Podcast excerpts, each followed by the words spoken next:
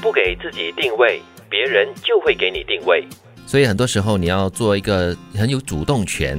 很有主权的一个人，而不要很被动的让人家给你定位，给你定下你应该做些什么东西。因为我觉得这个世界上的每个人都希望给别人贴上一个标签，嗯，为别人的生命附上一个注解啊，因为他是这样这样这样，所以呢，你看，就是等于他是这种人那种人。所以我说的是没有错的，他就是这样的人。对，嗯，我在想哈，人之所以会有这样的一个标签，呃，最主要就是让人容易理解。嗯，让他人容易理解，容易归类。嗯，那么这样子在做判断的时候、指控的时候也比较容易。是让我们自己容易归类别人。对对，也让我们比较容易理解别人。当我们理解了别人之后呢，才可以好办事。哎，但是很多人哈，帮别人定位是为了私心，就要拉拢一些同样的声音的，要共鸣同一个党。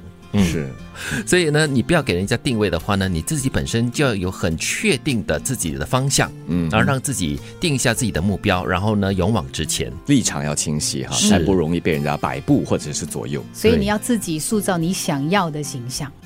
重复的多，独特的少，你的个性是这世界急需的养分。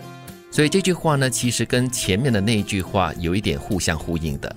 你要给自己定位嘛，就要有独特的个性，这是世界上很急需的一种养分。因为如果每个人都是一样的话，那就没有不同的声音，那就这个世界就会显得很闷了。但是就如一首歌曲一样哈，呃，它必须要有主旋律，嗯，也就是大多数的这个节奏啊，或者是旋律要相近，或者是要一致。嗯，但是呢，又不可以少了和音，因为有了和音，它更好听。对，或者是一些不一样的那个伴奏的加入。对那些乐器的伴奏哈，但是整体来说，它还是要和谐的。我感觉这句话呢，给我们的提醒就是，我们不要害怕活出自己。嗯，因为其实我们很多时候呢，活在一个我们常常会担心自己落单，就是说，哎，每个人都这么说，哇，我没有这么想，我没有这么说，是不是我有问题？对，我是不是应该跟他们一样？然后呢，你就不敢展现自己的独特性。所以我觉得你应该应该是在提醒我们要很勇敢的去有自己的想法、自己的见解，活出自己。是，其实就是让我想起了以前我们小时候要写我的志愿的时候，大多数人都会说我要当老师，我要当医生，我要当什么的律师之类的东西，都是大家好像共同一致的目标。不过我们小时候大概知道的行业只有那几个了，而且就是感觉好像受尊重的一种行业哈。但是其实真正的这个世界上或者这个社会上急需的是各种不同的养。养分，各种不同的行业给不同的任务跟呃服务，嗯，这也包括了我觉得在一个社会中的这些长者，嗯，或者是智者，或者是资深的，嗯，不要打压那些不一样的声音，嗯，我记得刚才呃杰奇提的，在年少的时候，当学校老师问你的志愿是什么，当同班的同学。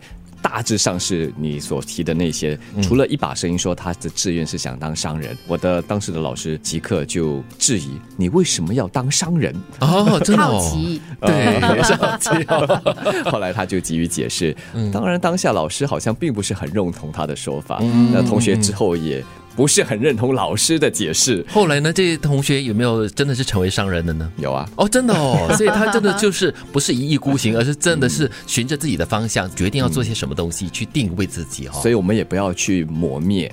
或者是否定他人的不一样的声音。对，我觉得这句话呢，提醒了我们这个世界急需的养分是一个人的独特的个性。嗯，因为人本来就是一个群居的动物，我们很容易呢就会就是想要呼应别人，想要跟别人一样，同化，就是跟别人走同样的方向。即便有的时候我们自己很清楚，哎，这个才是正确的，你很容易质疑自己的，就是哎，大家都在讲这样的话，为什么我一个人不一样啊？我会不会很很怪哈？是不是我我少看了一些什么？资料是不是我 就是这方面的智商没有发展出来？所以不要怀疑自己，因为你的养分是不一样的，你的性格是不一样的，你成长的背景都不一样，所以嗯，想法各方面可能都是不同的。特别是在这个世纪哈，对，前阵子我们不是一直在喊我们要多元的国会，我们要多元的声音，多元的文化背景，什么都要多元的话，这个时候我们更要有这个勇气来接受自己的不一样，同时去包容别人的不一样。嗯，不过你也要常常提醒自己啦，是为了追求不一样而不一样吗？嗯，